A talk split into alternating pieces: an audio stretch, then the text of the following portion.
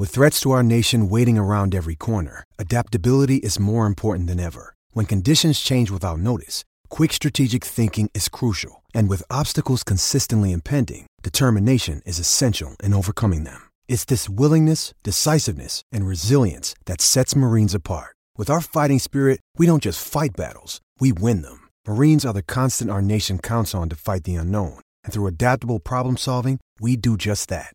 Learn more at marines.com. We are back after a brief Christmas related hiatus on the Anonymous Eagle podcast. My name is Patrick Leary. I'm joined as always by Sam Newberry. Sam, do you know what your New Year's resolutions are going to be yet?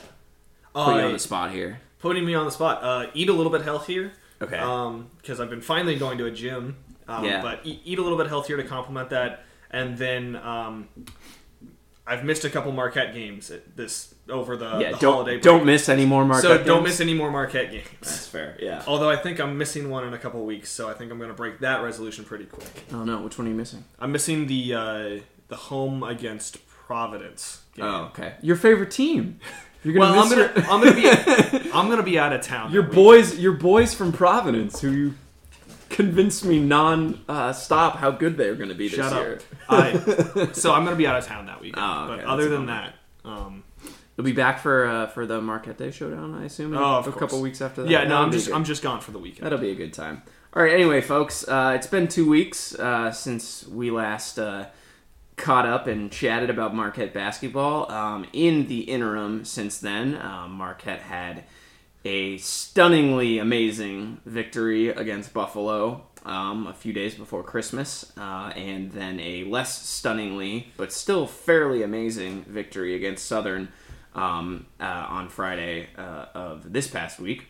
Um, we should start off by getting into um, just a brief conversation about those two games. Um, the Buffalo one, we're fairly removed from it, um, but I can say with pretty strong confidence that that is one of the most impressive wins of the Steve Wojciechowski era.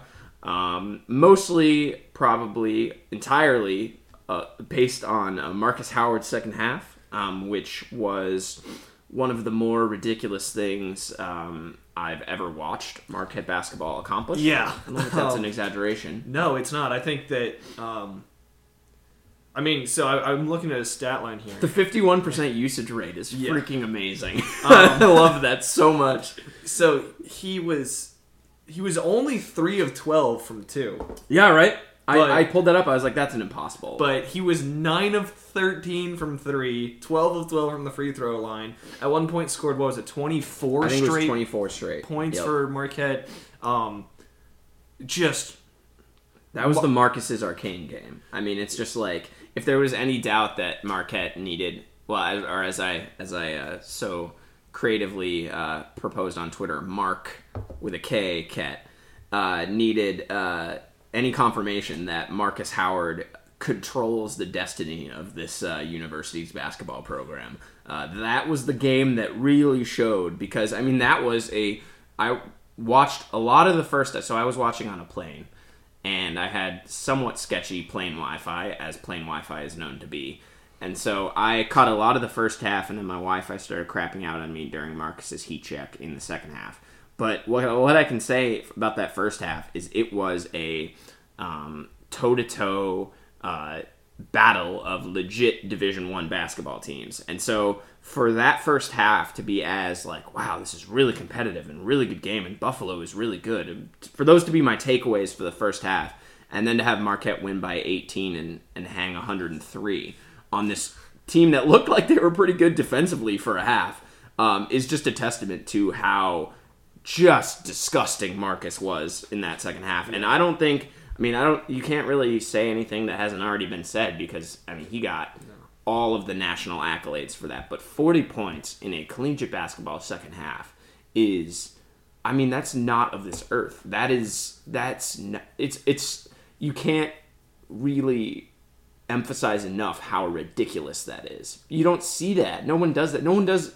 No one scores 40 points in a second half in the NBA unless you're like Kobe Bryant, like taking all Yeah. the shots. Like it's, it's. Is that a dated reference now? Are Kobe are Kobe ball hog references dated? Um, Look, that's- James Harden now is like the Probably James Harden. yeah, like for the for the people that, gosh, are there people that don't appreciate how amazing Kobe was listening to this podcast? We'll talk about his basketball skills being Yeah, amazing. We'll, this we'll is leave the the rest the, of mar- the, the mark the anonymous Eagle NBA podcast will be back after this. Um, but uh, yeah, I don't think it's quite uh, possible uh, to uh, hyperbolize um, more than hasn't already be, been said about Markus Howard. Um, what I will say, I guess, is probably the most interesting beyond just Markus uh, doing the Elmo fire gif um, for the second half. Uh, part of that game, yeah, exactly. Sam has thrown up his arms in the air in imitation of that wondrous gif. Um, is the sort of the maybe ten ish minute portion of the first half of that game when um, Markus was in foul trouble, not really playing a whole lot. Uh, and Marquette kind of held it together behind some really good shooting from the Hauser brothers, especially uh, young Joseph, and uh, uh, some like shockingly competent um, point guard play from Joseph Chartouni, um, some uh, big minutes from Jamal Cain. Um, And Jamal Cain's defensive effort in that game was Yeah. awesome. And honestly, I'm looking at this. He only had six points, but he was three of three from the field. Uh, Sacar Anim was one of nine from the field, so he was certainly deserving Ooh. of the minutes. Yeah, he was certainly deserving of the minutes he was getting in that game. But Jamal Cain played some lockdown D in that first half. Yeah. Joey went on that three threes in a row um, sprint that he had to bring Marquette right back. I think that was right when. So uh, when he discarded that dude's flop and just pulled in his face, that was so beautiful. it was I- great. oh my god. Yeah, but uh, things I didn't even realize about that game. Uh, Joseph Chartouni was two of four from three, um, three of five from the free throw line, one of two from two. Um, two only had two assists, but only had one turnover. Um, as a team, Markus had six turnovers, and the rest of the team combined for seven. That's pretty good by Marquette standards. Yeah. Well, so it, it's one of those games where it feels like the first half is like actually like interesting analysis minutia, and the second half is just like a just it's just a screed of Markus just burning everything to the ground. So it's like there's not a whole lot you can say about that. What I will say though is amidst that screed of burning everything to the ground, Theo John was actually fantastic. I think even though he only had six points, I think it was his best game. In Seven Marquette uniform. blocks. Yeah, I mean, seven blocks against like a team that is full of like legit like big D1 dudes. Like those guys might not be very tall on the perimeter, but they were built. They're like, I mean, these guys are so I mean, Markus is 5'11 175, but Markus is like has In put the box score, he yeah. Markus exactly. But also he's like put on muscle since he like showed up to to Marquette. I mean these these experienced guards for for uh, uh, Buffalo are 6'2", 187, 6'3", 194, 6'3", 193. Like these are like big, strong guys, and uh, Theo is meeting them at the rim and just sending everything out of there. Like Theo, obviously Theo doesn't need to uh, to uh, uh, put on any more muscle. Probably uh, that's kind of an understatement. He's going to get drug tested every game if he does. Theo's probably the um, one of the more muscular uh, players in college basketball, but um, for him to just like step up and have like a man game in the post in it against a team that was a legit like experienced strong college basketball team just blew blew everything out of the water I think and it was his best game I thought in a Marquette uniform even though he's had um, more prolific offensive games um, I think it was one of those games where they probably didn't need a lot of offensive contribution for anyone besides the the uh, anointed one. Um, Well, that- burning everyone down. Well, and to be fair, uh, besides Sacar Anim, everybody uh, posted above a 130 offensive rating That's really good. for the Buffalo game. That's really good. Besides good. Brendan Bailey, who posted a five trillion, but we won't talk about that. Um, Oh wow. Yeah. Do you not count three pointer three point attempts in a trillion? I don't, think, you so. do. No, that it's, is a it's only trillion. it's only wow. actual stats. That was a five trillion because I thought he played so well against Southern. If you want to do that transition now, I don't think we need to beat. I mean, yeah. So. Markus went off, um, having one of the most ridiculous halves we've ever seen in college basketball ever. Um, Okay, Marquette played well around him, Yeah. both offensively and defensively. Um, and that's a, that's a legit Buffalo team. That's a that's a Sweet 16 team. Exactly. Like I, lo- I watched the first half of that game, and I was like, "Oh, I want to take this team in my bracket to win a couple of games Mm-hmm. because they looked so tough." And then Markus just burned them to the ground, like unbelievable. Th- So yeah, this this was really the realization of what Marquette's offense can be, especially you know when Markus Howard is doing that ridiculous crap. Yeah. But also that we we we've preached, I think at times, our defense just needs to be better, and our defense is actually I think like one of the top defenses in the Big East now. But our defense only ever needs to be good enough for our offense to win. And honestly, we're winning games. Like that was always the mantra. Is like we just need to not suck enough to let our offense win. We're finally winning on defense, and then our offense does ridiculous crap like this. Well, so like, I've seen people saying that like if you break down the actual um, uh, efficiency numbers, that our defense is actually better than our offense this year. But it's just like KenPom's model is like baked in all the like the perception and the uh, the preseason stuff. Still, I don't know if that's the case necessarily, but I will just say like this team is so balanced and just so impressive, and that Buffalo game was the um, sort of the epitome of that. Um, how about a hot take for you? Um, Let's go. I know it's not a. I don't actually really believe in this, but I think what Markus did against Southern, and granted, Southern is a huge step down from Buffalo. Yeah. What he did against Southern was almost as impressive against as what he did against Buffalo. Because like obviously against Buffalo, like he had a really bad first half, and that was partially because he was in foul trouble, partially because the bigger, stronger guards that we were talking about were uh, giving him some rhythm issues. Against Southern, he like it was like he he was like getting paid by the minute or something. Or, Six of six from yeah, three. like like that's the opposite of what I mean with that expression. But like he's like, ah, you know, I actually don't really want to play a whole lot tonight, so let me just get all my scoring done in like a ten minute span, and then I'll be good to go. Like twenty six points in sixteen minutes? Are you kidding me? That's Absurd. disgusting. Absurd. Like what? And he missed one shot the whole game, and it was like I think it might have been his last shot too. Like he like missed uh, a layup at the rim because I was at this game and uh, the whole crowd groaned when he missed because it was like they kept you know flashing on the screen how he hadn't missed a shot yet and like it was just like okay you know I could like play like my customary like 25 minutes and sit when this is a blowout tonight, but let me just get everything out of the way like as soon as possible. And it was just disgusting. Like a 174 offensive rating. Like I looked at that number and I was like, "Wow, that's a ridiculous number," but also I expected it to be higher. like because freaking like that was unbelievable. Like what he did was just like out of control. And it was done in a way that was so I uh, went up to the Panorama Club briefly, and as he was in that rhythm, and so I wasn't like looking at it entirely.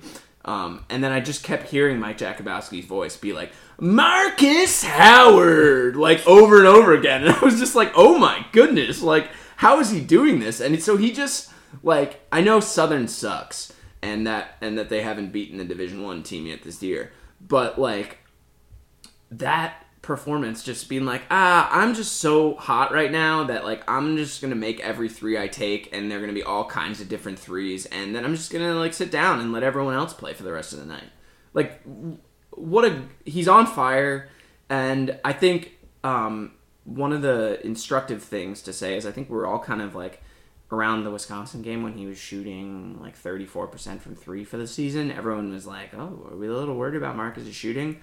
Folks, he's up to 43% after the last few games. It's- like it's he's nuts. he's in the top 200 again nationally, which doesn't sound like a lot, but when you're taking as many threes as he does and using as many possessions as he does, to be in the top 200 is like a sign of an elite shooter. And if we were at all worried about, as a fan base, about like, oh, I don't know, Markus is struggling again. Like, guys, like Markus is back. Like, this is this is he this is just fully he's fully back.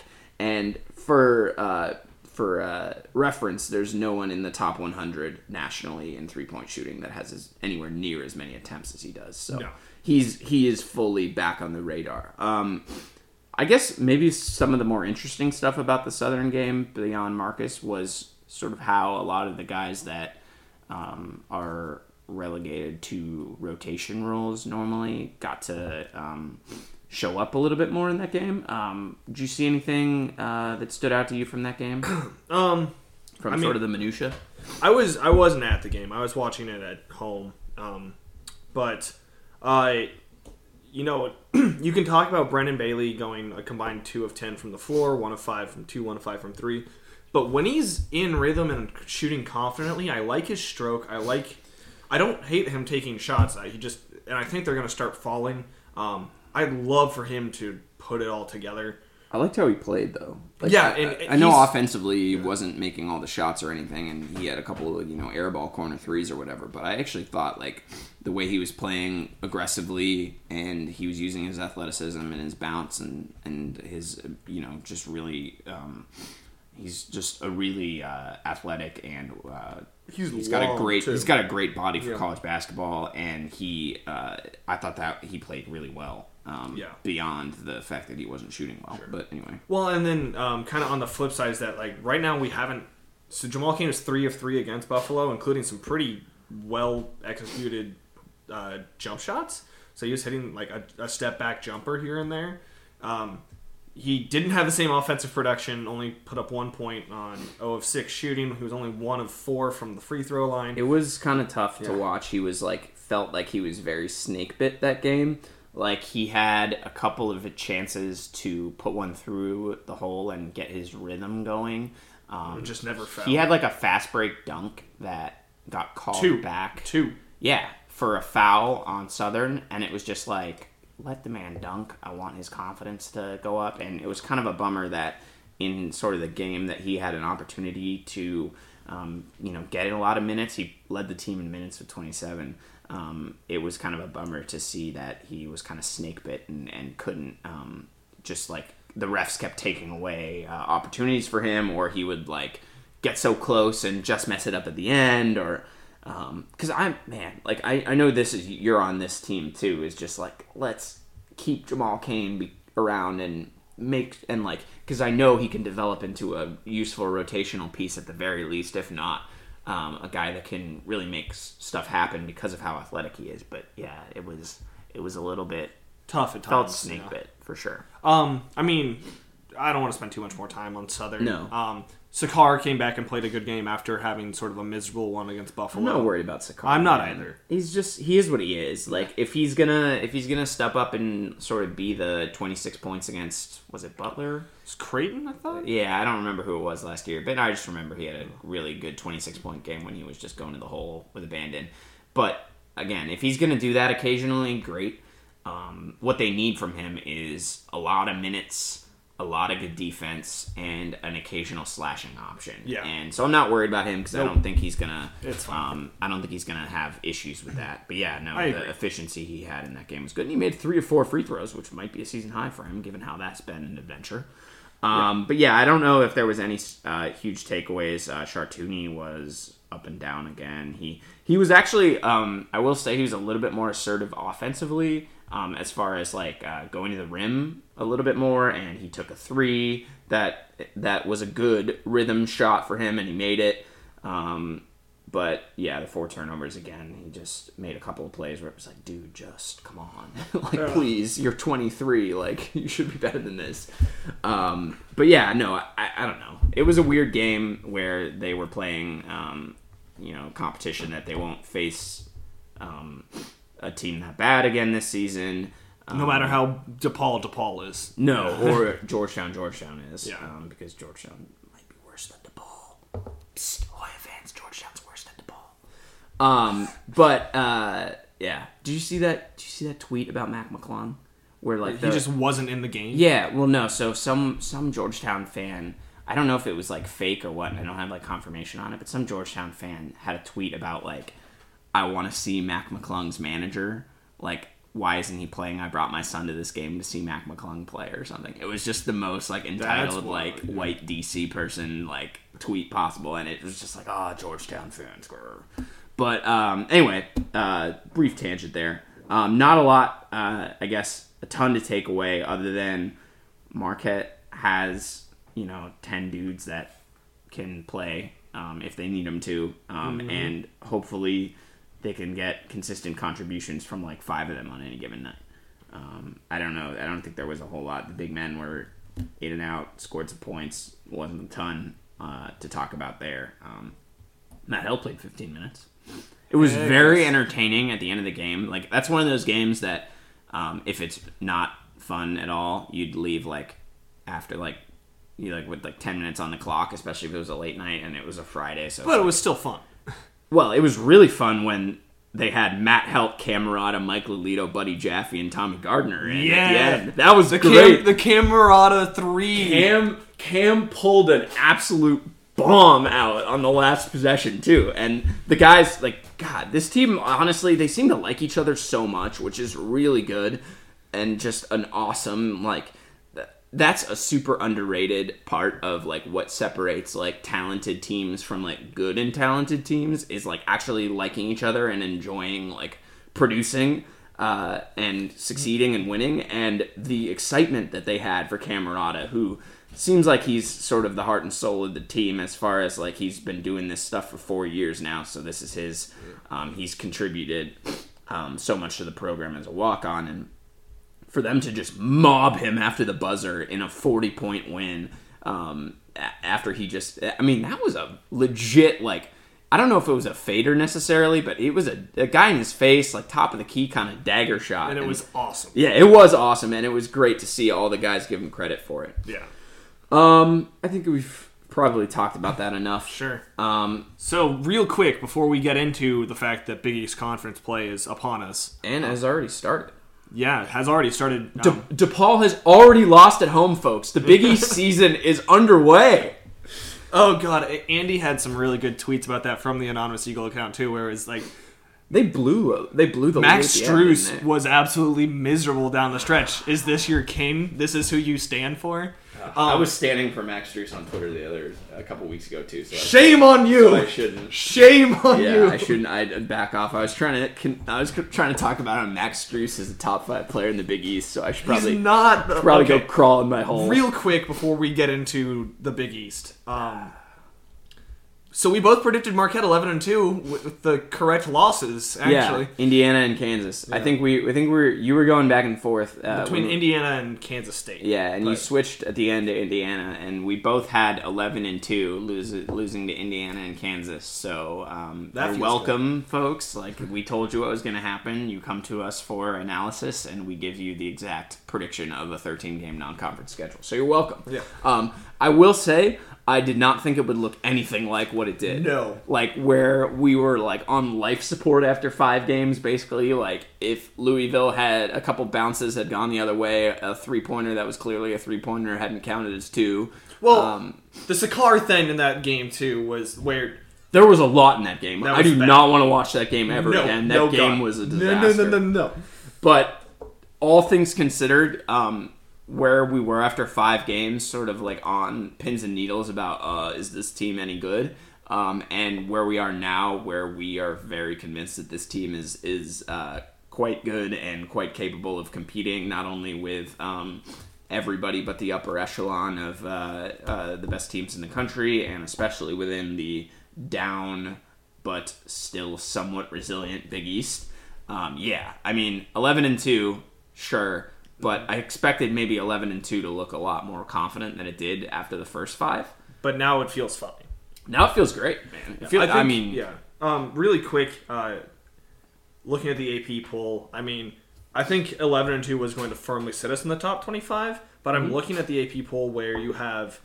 So the people. Did a team did a team in front of us by a few spots and the AP poll lose I, yesterday? Well, actually, two. well, was there was there a team that is from another part of the state that lost to a team that is a directional Kentucky?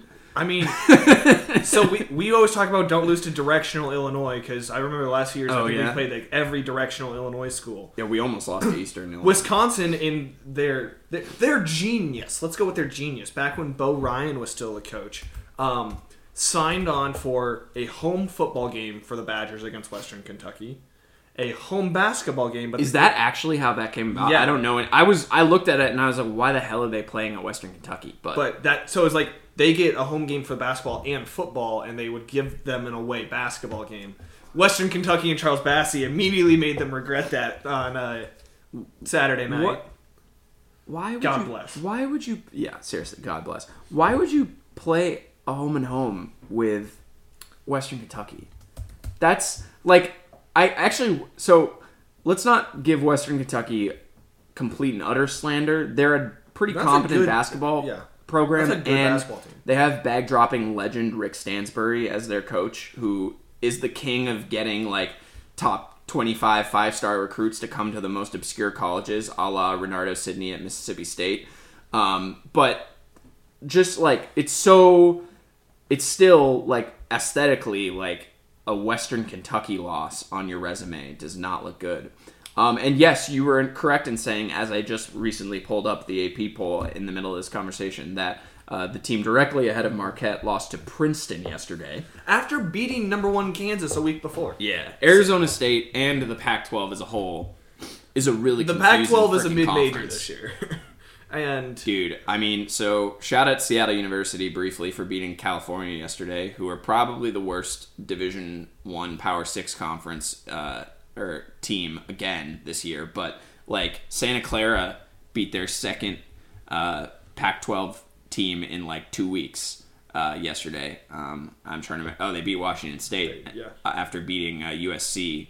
Uh, a couple weeks Yeah, earlier. so I mean- so it's just like it's a mess. man. according to KenPom, um, by averaging adjusted offense and defense of the teams in the conference, the Big East is the fifth best conference at a plus twelve point five. Dude, the Pac-12 is getting real close to the AAC. The Pac-12 is almost getting passed by the AAC. that would This be so this should bad. not in a league where you have USC and UCLA and Arizona State and Washington and Oregon. That shouldn't happen. Yeah, I honestly, my goal for the season, and I don't think this will happen now because like the non-conference is over, so I don't know how far the Pac-12 can actually fall um, when they're not getting bullied by. Uh, they won less than sixty percent of their games. They're like the first non. Uh, they're the first uh, Big East and Power Five uh, conference team uh, in the modern era, basically, to not win to not win sixty percent of their non-conference games Yeah, as a conference. it's absurd. gross.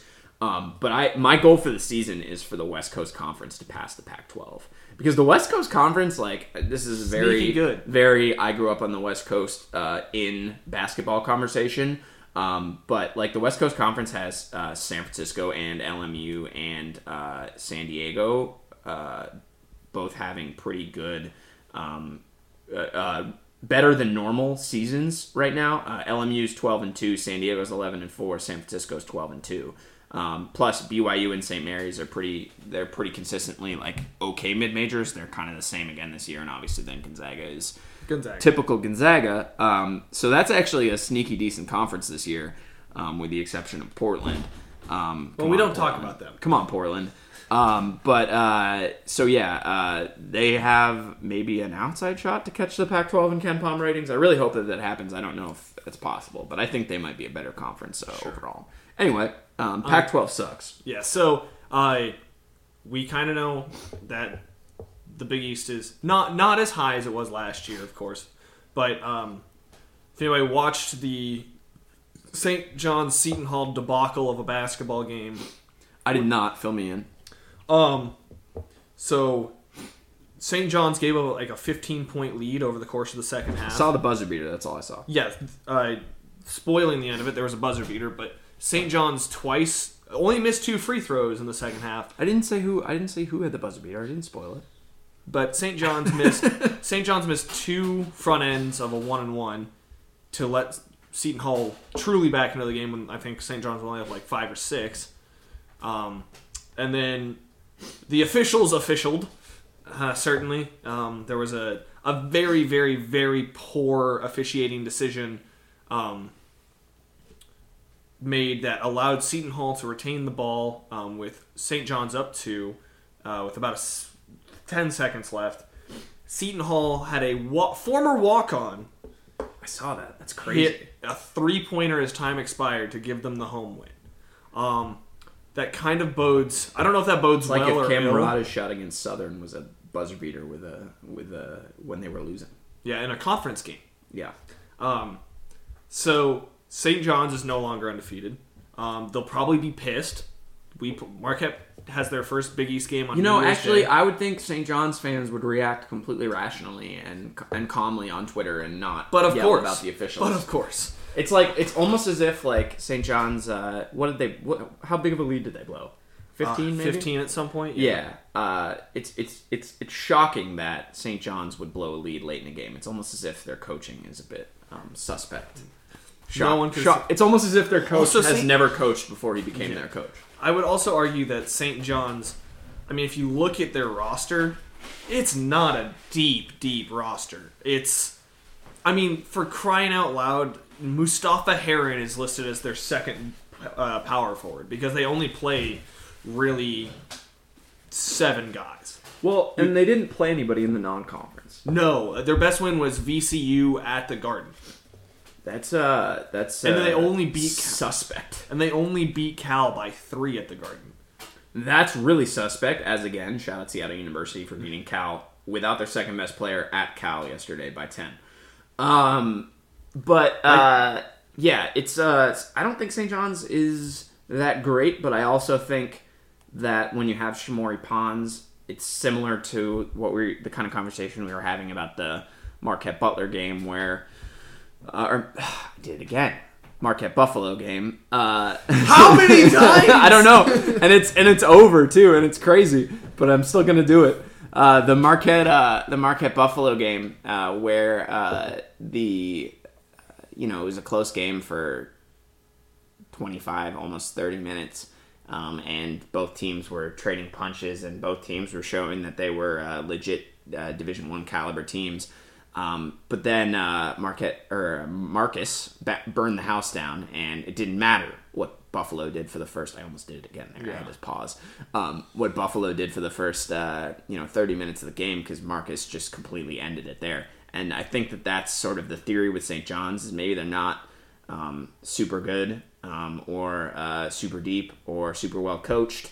Um, but they have Shamorie Ponds and Shamorie Ponds, uh, especially in a you know hypothetical uh, game at Carnesecca Arena in a couple of days, hypothetically, um, could score 40 points, and it wouldn't matter what a hypothetical, let's just say Marquette, um, would do uh, because uh, St. John's uh, has a player that's capable of taking over a game at any time. Yeah. So while St. John's is clearly a flawed team.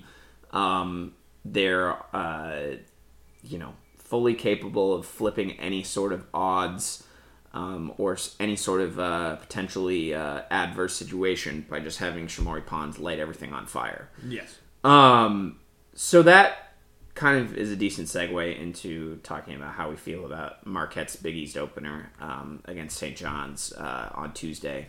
Um, New Year's Day, what a, what a what a lovely way to ring in 2019 by reliving the hellish memories of that St. John's game at Carnesecca last year. Um, yeah, I mean that was probably rock bottom last season. I mean losing to DePaul. No, losing to too. DePaul is still losing to DePaul is bad. Never lose to DePaul. Don't lose to DePaul. Hashtag don't lose to DePaul. Um, shout out Marquette Nation. Um, the uh, but that loss, I just remember being like, okay, Marquette. We were at that point in the season where it's like, what does Marquette have to do to like make the tournament? And it was like, all right, we got to win this one, this one, this one, and this one was one of the ones you had to win. And Shamorie Pond burned the house down, and it was bad. Um, so I don't want that to happen again. No, that'd be bad. Uh, so Sacar Anim likely to have his hands full with Shamorie Ponds, I would assume. I would honestly say that it's probably going to be Marcus. Re- uh, see, I, Mustapha Heron's six five. That's the real problem. that's here. true.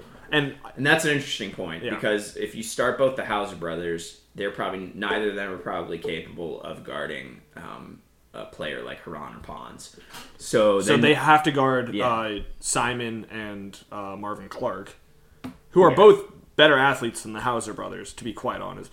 But the thing about St. John's is that St. John's has seven guys over 30% of the minutes, but that's it. Like, Right. the next highest guy is Greg Williams at 15.2% of the minutes. Like, they only play seven guys. and only one of them is wait, no, that guy doesn't count. the tallest one is Six, seven. six seven. yeah, Like, which that's very good. that's great for us. Marquette has two centers that are capable of exploiting that. That's very good. And One honest- especially. Yeah, and I, the best matchup for me is honestly when we're going to have Sam Hauser and Joey Hauser being able to just absolutely shoot over these guys. Yeah.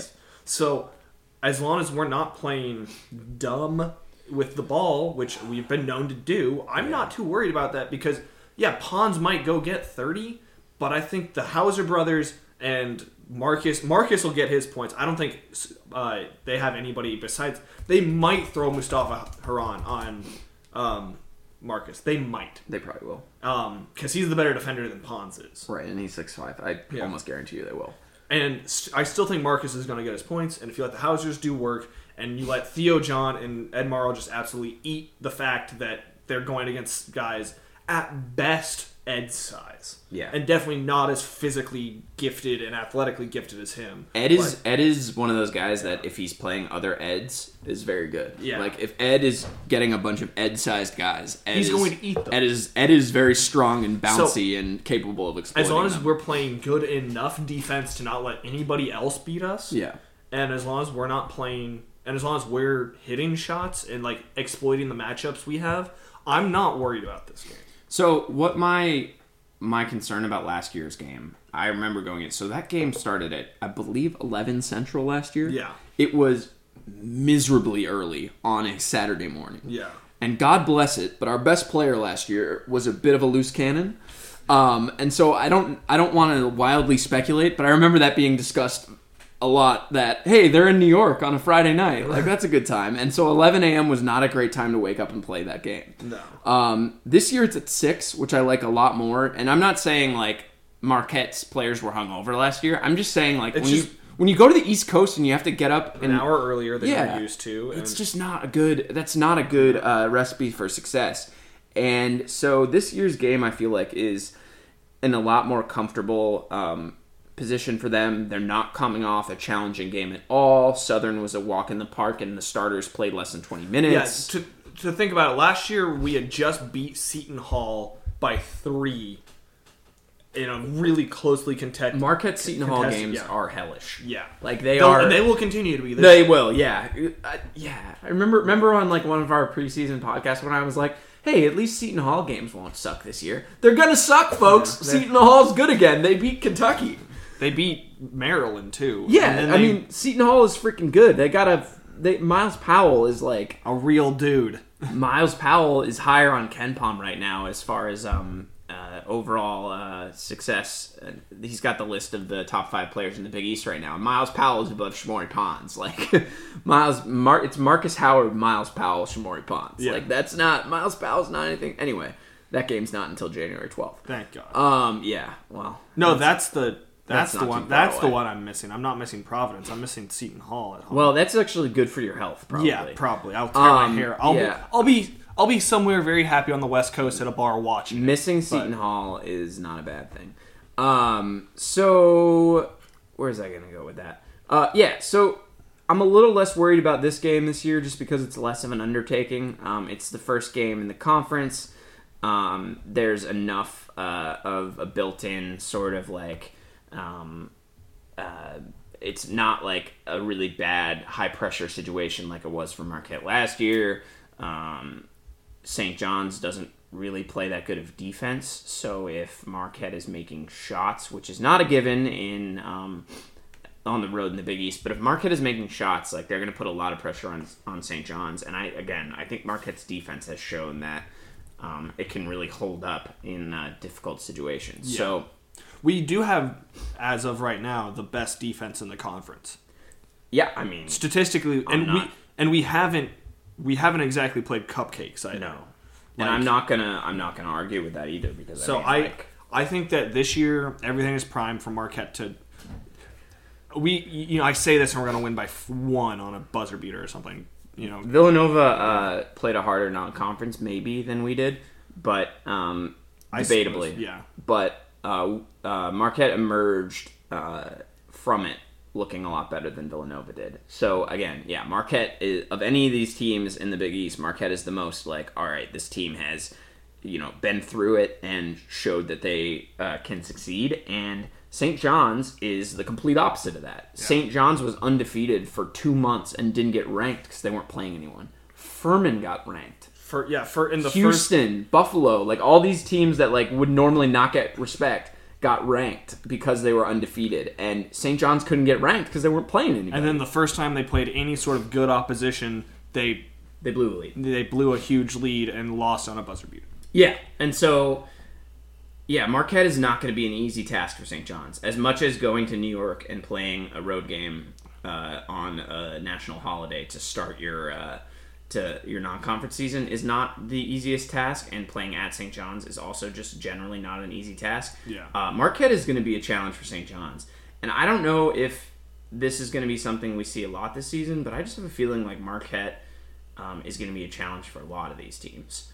Um, maybe not as much on the road. I don't expect any team to have an easy time in the Forum this year, though, No, and no. that's that's what we've seen in years past. If we want to sort of transition into uh, what are our expectations for the overall Big East Conference, um, Marquette could easily run the table at the Forum, um, just because as as good as some of these teams are in flashes, um, Marquette has handled three legit. Well, I don't know how good Kansas State is, um, but three at least projected legit um, uh, teams in their home arena this year, um, and like been like, all right, we know what you've got. Here's what we've got.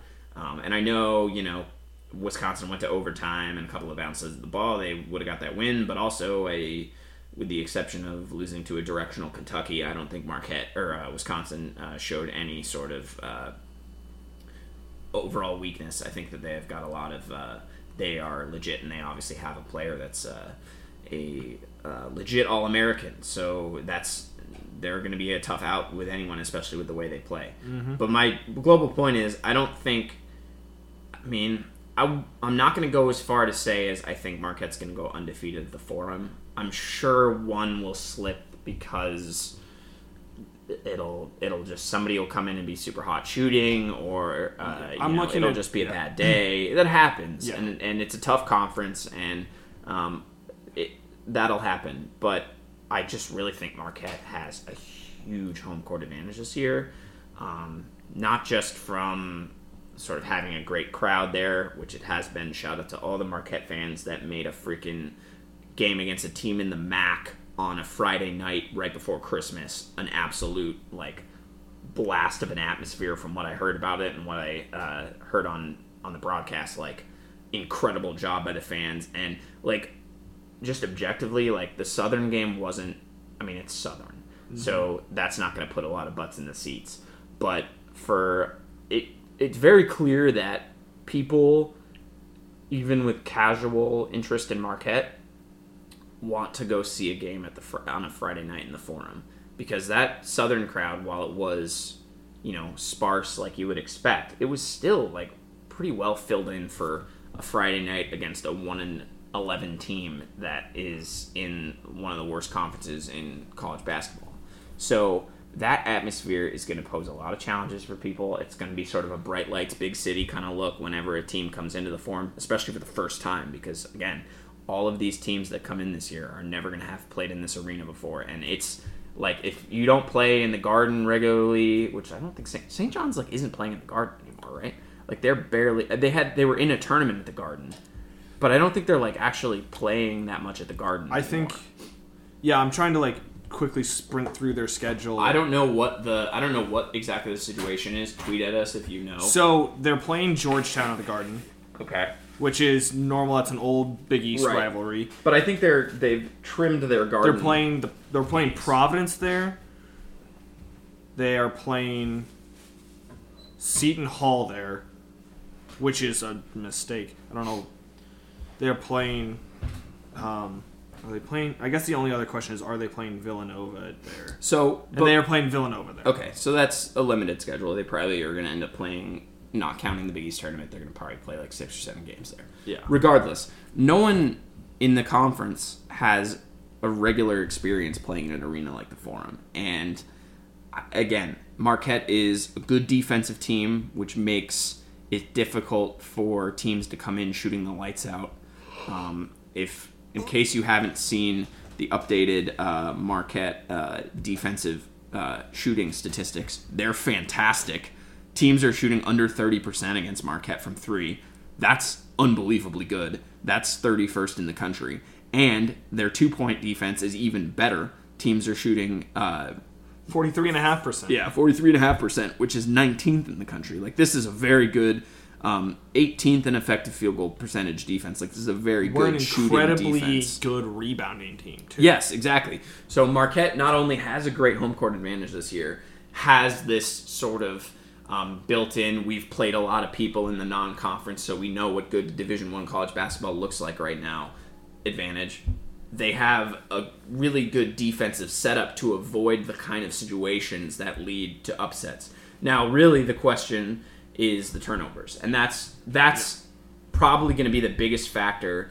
You know, we said coming into this year that how the defense improves would be the biggest factor uh, on how high Marquette's ceiling is. Now that I think we, it's kind of a given that Marquette's a good defensive team. I don't know if it's a given that they're the best team in the Big East defensively. They have been so far, but I don't know if that's like a we know that for sure. Yeah, that's a going fair point. forward.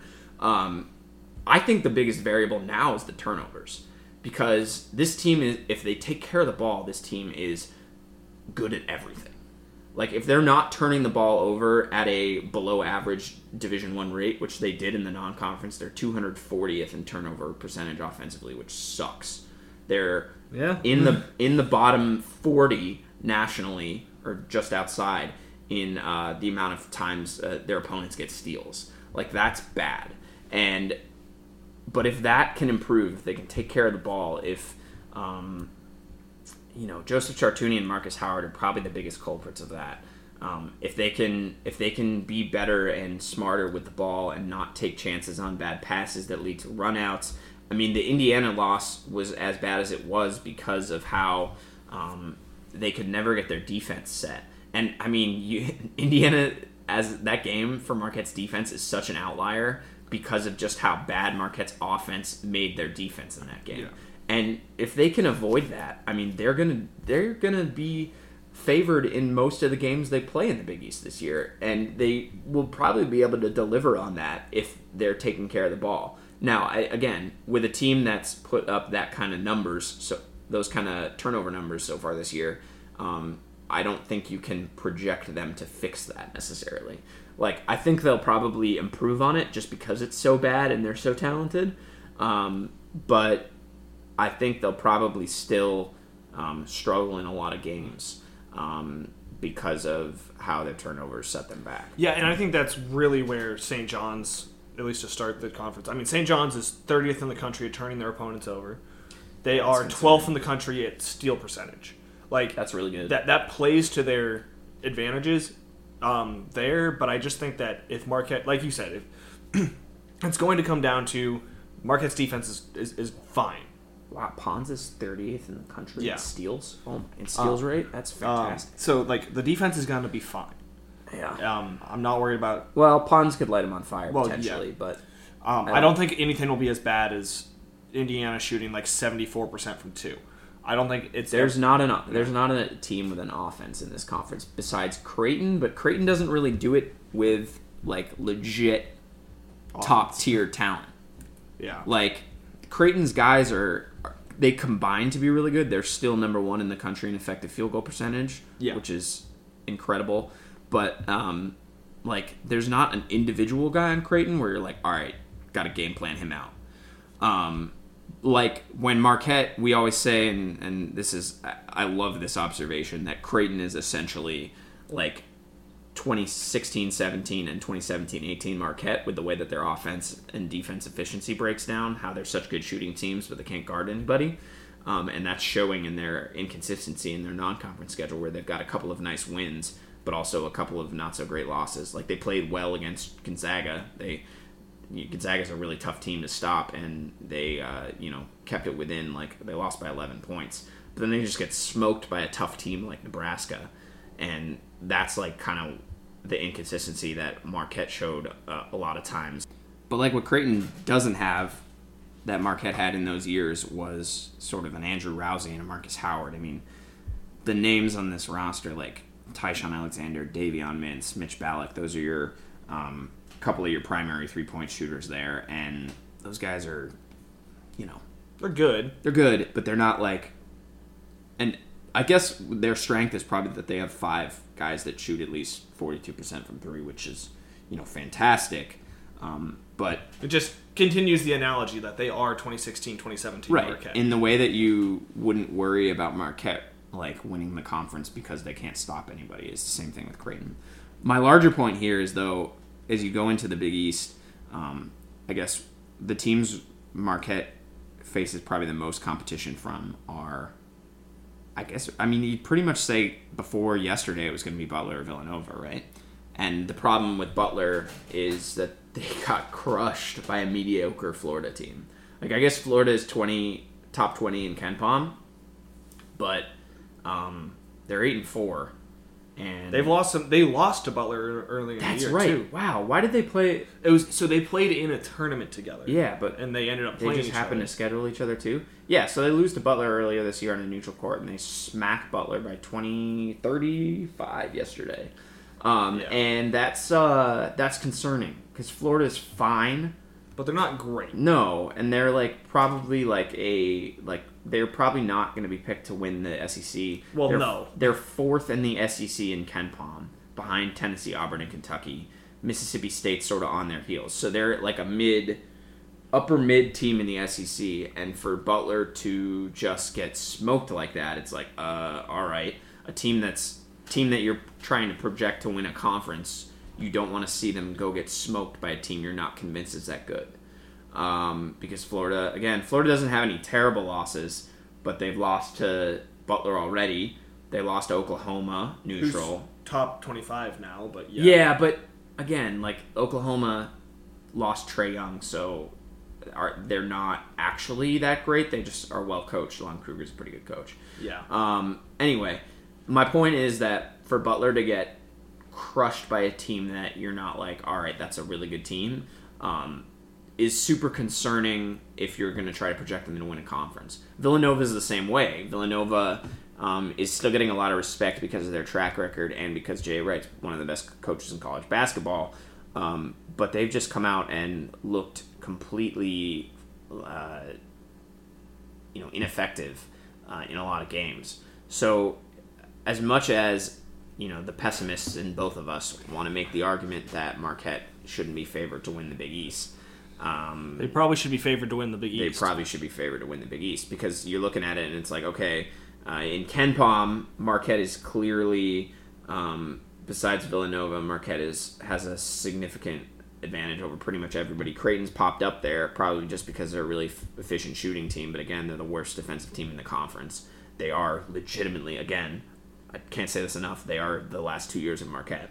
Um, and Villanova uh, is still ahead of Marquette and KenPom, but a lot of that is sort of the baked-in predictive respect that KenPom gives to um, teams that have showed consistency to achieve uh, at a high level. Um, and I don't know if I would argue necessarily that it's incorrect to have Villanova above Marquette and KenPom, but also I think it's very clear that Villanova is not Villanova, um, and that a lot of um, what was expected out of them was dependent on Jahvon Quinerly being sort of the next Villanova guard, and he has been nothing of the sort.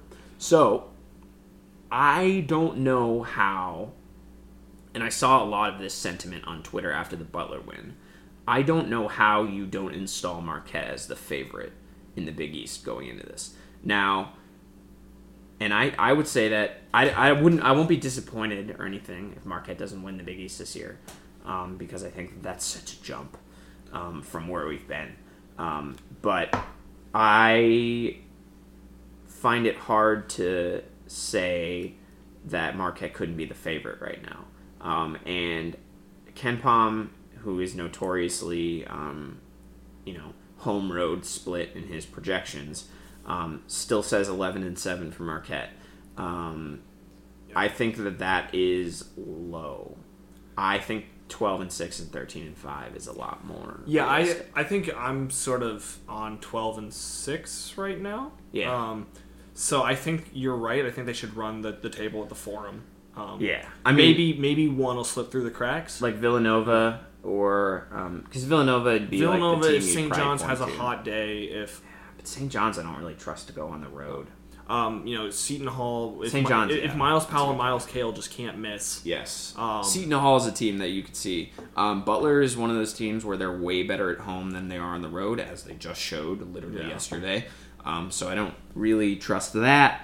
Um, But- but Creighton again, it's So if we assume, let's just assume eight and one at home. yeah, I think that's fair. Marquette then needs to go four and five on the road to, go be 12. 12 and six. And that feels so. It, it obviously not easy, but like don't lose it to Paul. Don't lose it. don't at lose George- at Georgetown. Like, Don't lose it. are Don't bad. lose at Xavier. Don't lose it, Xavier. Xavier is man. Xavier's not that good this year. Xavier. It needs a lot to go right for them to Don't- be yeah. anywhere competitive in this. Don't conference. don't lose at St. John's.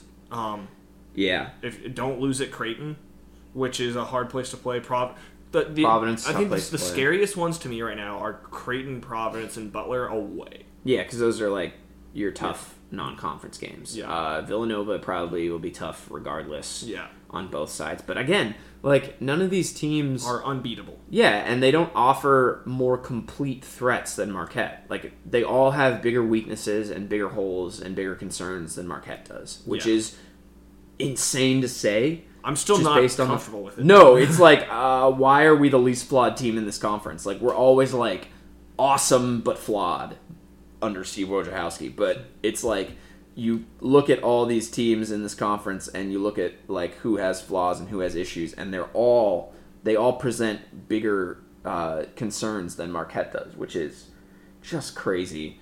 And I'm not used to it, and it's going to take maybe half a conference season for me to be like, oh yeah, Marquette's a legit contender in the conference. Just because obviously I know that they're a legit contender. I'm not, um, I'm not uh, I, I'm you know I'm I've watched and I know that they've looked better than any team in this conference. But until they like are like yeah we're owning this league and I and I think they have. The thing is, I think that they have the swagger from these games that they've won to like come in and be like, okay, we're a better team than you.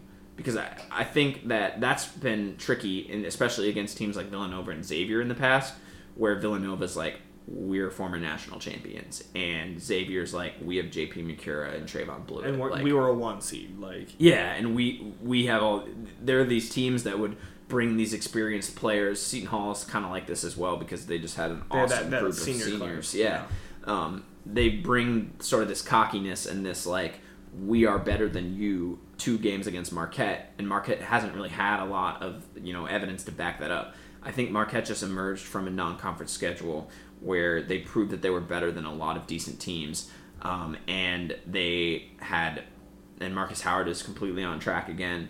Uh, they have a guy like Sam Hauser who's a proven who is on everyone's list of most underrated players in college Yeah. basketball. Joey is joining him on those. Lists Joey's now. crushing it. Yeah. Theo John is realizing that he's an athletic freak that can, you know, throw everyone's shot back in their face if he wants Yeah. to. Um, they have a lot of they they have a lot of confidence right now, and there's not a lot of teams in this conference that have a lot of confidence. Myles Powell probably is the only person in the entire conference that is as confident as Marquette is as a team. Yeah. Myles Powell is getting a lot of play because he's having a great season, um, and Seton Hall is overperforming a lot of the expectation people thought, and they beat a legit team in Kentucky. But like Villanova is super beaten down right now. Like everyone is talking about what's wrong with Villanova. How is Villanova falling apart like this? And that's you know not the narrative around Villanova usually. And everyone is on Marquette as a like a really you know positive, improving program right now. And I just think like the confidence that Marcus and Sam and all the guys are going to bring into um, these games night in and night out are going to be a huge factor uh, in proving that they're uh, sort of the cream of the crop in this conference. So, I mean, I don't want to like label Marquette Big East champions before I see them play a game in the Big East, but I think you would be misguided to assume any other team is the favorite in the conference right now. I think that's a good way to put it. Um, I think that I, we're both sort of on the same page that I think that 12 and 6 is pretty reasonable um, in terms of just how good this team has looked compared to the rest of the conference, um, which should theoretically make them the regular season champion. Of course, you have to go win games in Madison Square Garden and get that auto bid, but um, yeah, I just I don't see it right now where I- I'm in your camp too, where I just, I don't see me being okay, like, yep, yep, this is the best team in the conference, hands down. But nobody else has been as good as Marquette is in the Big East. And I think we're kind of scared, right? Yeah. Like we don't. We've seen how this team has been the last two years, and we don't want to Yeah. keep a lot of expectations on them. But also, those teams have been terrible at defense, and it's amazing how much more confident you can be in a team when they're competent on defense. You know. Yeah. So, I guess without running around that point anymore, um, conference season starts on New Year's Day. I know I'm going to be watching that um, instead of any college football because I don't like football. But here we are. Well, I'm gonna I'm gonna watch the Huskies play Ohio State in the Rose Bowl because I'm a unabashed Seattle homer. But uh, I I don't know if that, that's like very similar time to when the game is going on. So you'll have to have two screens going. Yeah, I'll, I'll figure it out. I'll obviously play pay more attention to Marquette because that's a huge game. Um, but again, like if Marquette doesn't have problems with St. John's on the road to start the Big East, like that's a tough game. That's about as tough as they come. I know St. John's isn't very good at defense, but like if Marquette doesn't have issues with that game, like Yeah. what's well- going to give them trouble? yeah, Like, and- at Villanova's tough. At Providence is always tough. Like But yeah, so you, you think about that. If they don't have problems with that, they have Xavier. at Butler, They have Xavier at home next. That game shouldn't be hard. But I'm sorry. Well, no, you, you- but no, but like, and we'll be talking about Marquette after that game. We Right. don't know when it'll be yet because Fox is still not scheduled. Yeah. Uh, frickin' Also, yeah. for for folks uh, that are on the fence about whether they were going to that game, uh, Sam made this point uh, a little earlier when we were having this discussion.